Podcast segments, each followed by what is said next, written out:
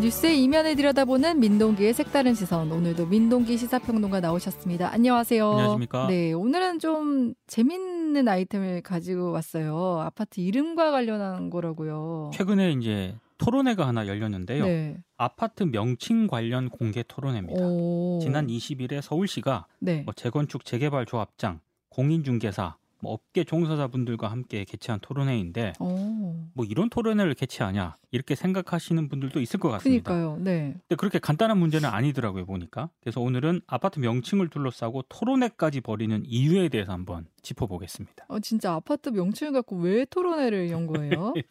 서울시 얘기를 들어보면 이렇습니다. 아파트 이름의 뭐 자율성, 다양성은 좀 존중이 돼야 되는데 최근 들어서 생소한 외래어 외국어 그리고 지나치게 긴 명칭이 음. 우리말을 해치고 있다. 네. 그래서 생활에 불편을 주지는 않는지 이런 문제 의식이 좀 발생을 했고 음. 그래서 토론회를 마련하게 됐다. 이게 네. 서울시 입장입니다. 그래서 이제 어느 정도길래 대체 이 토론회까지 마련을 하게 됐느냐 음. 그런 분들을 위해서 어, 지금 현재 한국에서 가장 긴 아파트 명을 잠깐 소개를 해드리겠는데요. 네. 25자입니다. 전남 나주시에 있고요. 네. 이 심호흡을 좀 해야 되는데 광주 전남 공동 혁신도시 빛가람 대방 엘리움 로얄 카운티 1, 2차. 예, 아. 가장 깁니다. 네. 수도권에서는 두 군데가 좀 긴데요. 네. 경기 파주시에 하나 있고 경기도 화성시에 하나 있거든요. 파주시는 가람마을 10단지 동양 엔파트 월드 메리디앙이고요. 어. 화성시는 동탄 시범 다은 마을 월드 메리디앙 반도 유보라 아파트입니다. 와. 서울시에서 가장 긴 아파트 이름은 서초구 개포동에 있는데 원래 그 개포동 개포주공 1단지를 재건축한 아파트거든요. 네. DH 퍼스티 퍼스티어 아이파크입니다. 와, 정말 어렵네요. 이거 이름 외우려면 한참 걸릴 것 같은데. 제가 발음 연습을 했는데도 버벅거리네요. 네. 이제 주소란에 이름 다 들어가지도 않을 것 같은데요. 그렇습니다. 네. 그러니까 옛날에 왜 그런 개그 있지 않았습니까? 김수환 뭐 거북이와 두둥이. 네네네. 그 얘기 하시는 분들도 있어요, 진짜. 아. 그래서 왜 이렇게 아파트 이름이 그럼 길어진 거냐? 네. 서울시 얘기를 들어보면 이렇습니다. 90년대 초반까지는 주로 지역명하고 건설사 이름이 많이 들어갔거든요. 네네. 압구정 현대 아파트 그쵸. 대표적입니다. 네. 그러다가 아파트 재건축이 본격화되는 2000년대 초반부터 외국어 이름이 들어가기 시작합니다. 음. 뭐 파크, 캐슬 이런 이 캐슬 뭐 이런 게 들어가기 시작해요. 네. 그러다가 최근에는 프랑스어라든가 스웨덴어가 이제 사용 사용되기 시작하는데 네. 뭐 포레나 그다음에 뭐 아크로 아. 서밋. 그러니까 약간 이제 고급스러운 어떤 그런 맞아요. 느낌을 많이 네네. 주는 그런 이제 음. 단어들이 등장을 하는 겁니다. 이제 두 개 이상 건설사가 합작하는 그런 아파트도 있잖아요. 네. 어, 특히 이제 이런 경우에 이름이 길어지게 되는데 경기 화성에 있는 아까 제가 언급해 드렸죠. 동탄 시범 다은마을 월드 메리디앙 반도 유보라 아파트. 네. 왜 이렇게 이름이 기냐? 어. 월드 건설하고요. 반도 건설이 건설을 하면서 아파트 이름이 20자를 넘기게 된 거예요. 아, 두 건설사 이름이 다 들어가야, 다 들어가야 되니까. 그런데 이제 뭐 처음에는 어, 뭐 아파트 관- 명칭 관련한 토론회를 왜 개최하나 했는데 또 이 얘기 들으니까 좀 이해가 돼요. 저도 이해가 되더, 네. 되더라고요. 그러니까 이제 와- 아파트 이름이 이렇게 길어지고 복잡해지는 배경에는 아무래도 이제 그 이름에 따라서 부동산의 가치가 아. 결정되는 그 현실이 분명히 있습니다. 네. 그리고 2014년부터 5년 동안 서울에서요 아파트 이름을 변경한 경우를 서울시가 조사를 한번 해봤거든요. 네. 이게 웃을 수만 없는 사례들이 다수 발견이 됐습니다. LH가 지었는데 이름에서 LH를 빼달라고 하는 경우가 아, 적지 않았다라고 하고요. 네, 네. 그리고 애초 그 이름에다가 지역 이름 압구정을 좀 붙여달라 음. 이런 사례도 발견이 됐습니다. 아. 심지어 실제 그 아파트가 있는 지역이 아니고요. 근처에 조금 더 잘 사는 그런 지역 있지 않습니까? 음, 네, 네. 이 지역 이름으로 변경을 해달라 뭐 이런 사례까지 발견이 됐습니다. 네, 네. 이뿐만이 아니라 각 건설사별 브랜드 이름은 분쟁으로까지 번지기도 했는데 음. 최고급 아파트에 붙인다는 이른바 하이엔드 브랜드를 만약에 어, 주지 않으면은 건설사와 계약 해지를 요구하는 그런 사례까지 발생을 아. 했습니다. 소송까지 가는 사례도 있었거든요. 음. 그러니까 이게 아파트 명칭을 두고 너무 과열 양상을 빚게 되다 보니까 네. 아, 이 뭔가 타겟책이 필요하다. 그래서 이제 토론회까지 열리게 된 그런 상황입니다. 음. 아, 근데 이거 해결책이 있을까요?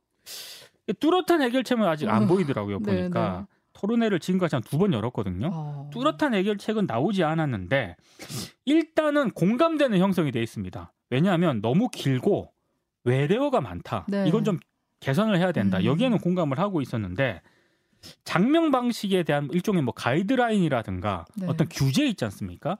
이거를 두고는 약간 이견이 좀 많았습니다. 음. 특히 아파트 같은 경우는 주민들의 사유 재산이고 아. 이름에 따라 뭐 고유성이라든가 재산 가치가 달라지기 때문에 음. 존중을 해야 된다라는 의견이 적지 아, 않았습니다. 또그 말도 맞는 것 같네요. 그렇습니다. 네. 아, 그런데 아파트 명칭과 관련해서는요, 제가 이것저것 자료를 찾다 보니까 굉장히 복잡한 측면이 좀 있는 것 같더라고요. 어, 어, 어떤 거요? 그러니까 좀 더 정확하게 말씀을 드리면 굉장히 네. 현실적인 측면인데 아. 일부 주민들도 아파트 이름이 너무 길다. 네네. 그래서 네. 조금 간결하게 가자 이렇게 주장하시는 분들이 있다고 해요. 네. 근데 그렇게 하고 싶어도요, 그렇게 되는 게 아니고 조합원들 동의를 거쳐야 되거든요. 네. 근데 조합원들하고 논의를 하고 이 거친 논의 과정에서 네. 결국에는 자산 가치가 조금 더 높은 쪽으로 결정이 된다고 합니다. 음. 근데 문제는 이 과정에서 좀 간결하게 가자고 주장하는 주민들이 있을 거고 네. 안 된다. 음. 그래도 아파트 브랜드 이런 걸 생각을 해야 된다. 음. 라고 주장하는 주민들이 있지 않습니까? 네네. 갈등이 벌어진다는 거예요. 어. 그러니까 이제 이런 문제까지 이제 갈등이 벌어지다 보니까 이거 뭐 아파트 명칭 정하려고 하다가 네. 공동체가 만약에 분열이 되는 그러게요. 이런 상황까지 지금 가게 되는 그런 측면이 있는 거죠. 이게 부동산 가치와 연결돼 있다고 하니까 쉽지 않은 문제인 것 같은데 그래도 좀 대책을 마련해야 될 것 같아요. 맞습니다. 네. 일단은 문제가 있다는 거는 다들 공감을 하고 음. 계시더라고요. 토론회에서도 이제 그런 얘기가 많이 나왔는데 그래서 일단 가이드라인이라거나 혹은 법적 규제로 강제하기는 어렵지만 네. 그럼에도 불구하고 서울시가 뭐 자치단체들도 있지 않겠습니까?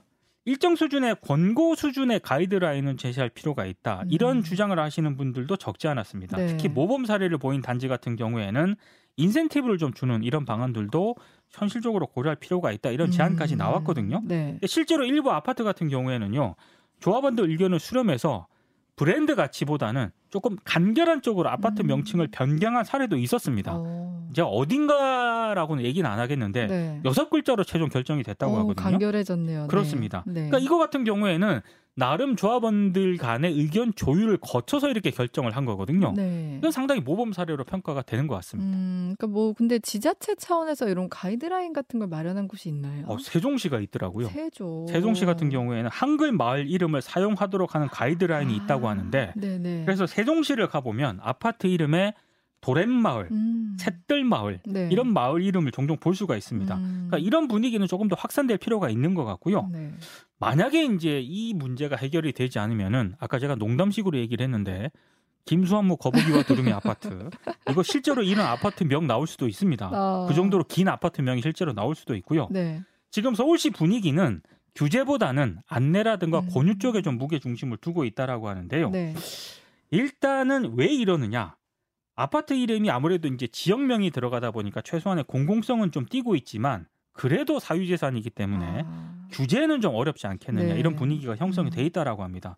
저는 좀 더 의견 수렴을 해야 되겠지만 일단 재건축 재개발을 아파트 하는 그런 지역이 많잖아요. 그거 할 때 지자체들이 일종의 가이드라인 비슷한 걸 만들어 가지고요. 그대로 만약에 어떤 그 아파트 명이 바뀌거나 그렇게 되면 아까 말씀드린 것처럼 인센티브 같은 거를 음. 주는 방안을 좀 적극적으로 검토할 필요는 있는 것 같아요. 네. 제가 이번 기사 같은 거를 쭉 찾아보면서 가장 황당했던 사례가 하나 있었는데 어. 연세 많으신 부모님들 지역에 네, 계신 분들 네. 있지 않습니까? 이분들이 서울에 왔는데 네. 자녀분들이 있는 아파트 이름이 너무 길어가지고 네. 이 집을 찾지 못했다. 이런 기사도 실제로 검색이 됩니다. 이게 옛날 20년 전에 영어 이름 쓰기 시작할 때 이런 얘기도 있었는데 지금 더 하겠어요. 아니, 근데 아까 그 25글자 아파트 있지 않습니까? 저 같아도 그러겠어요. 잘 모르, 모르거든요. 네. 그러니까 저는 아무리 부동산 가격이 중요하다 하더라도 음. 아파트 이름이 25자, 뭐 30자 가까이 된다라고 하는 거는 이거 이렇게 가다가는 해외 토픽에 날 가능성이 굉장히 높거든요. 음. 그리고 이제 그 정도 되는 긴 아파트 이름이라면 그 아파트에 살고 있는 사람도 자기가 거주하는 아파트명 잘 기억 못 하지 않을까요? 못할 것 같아요. 네, 저도 기억 못할것 네. 같습니다. 특히 택시 탔을 때 음. 아. 김수환 뭐 거북이와 두루미 어. 아파트 가자 그러면은 그 기사분도 굉장히 황당할 거 내비게이션 아닙니까? 찍다가 화내실 것 같은데요. 네. 우리가 아무리 아파트 브랜드 가치가 소중하다 하더라도 이렇게 사는 거는 좀 곤란하지 않을까 싶습니다. 그러니까 지금 이 얘기를 들으면서 어떤 생각이 들었냐면은 이제 아파트 명칭이 부동산 가격과 연관된다고 했잖아요. 네. 근데 그걸 바꿔 생각하면은 어떻게 보면 탐욕을 반영한다고 생각하면은 이렇게 길게 짓지 않지 않을까 이런 네. 생각이 듭니다. 네. 참집 한 채 마련하기 힘들다 고 하는 사람들한테는 이런 얘기가 좀 딴 세상 얘기처럼 들릴 것 같은데요. 네, 지금까지 색다른 시선 민동기 시사평론가였습니다. 고맙습니다. 고맙습니다.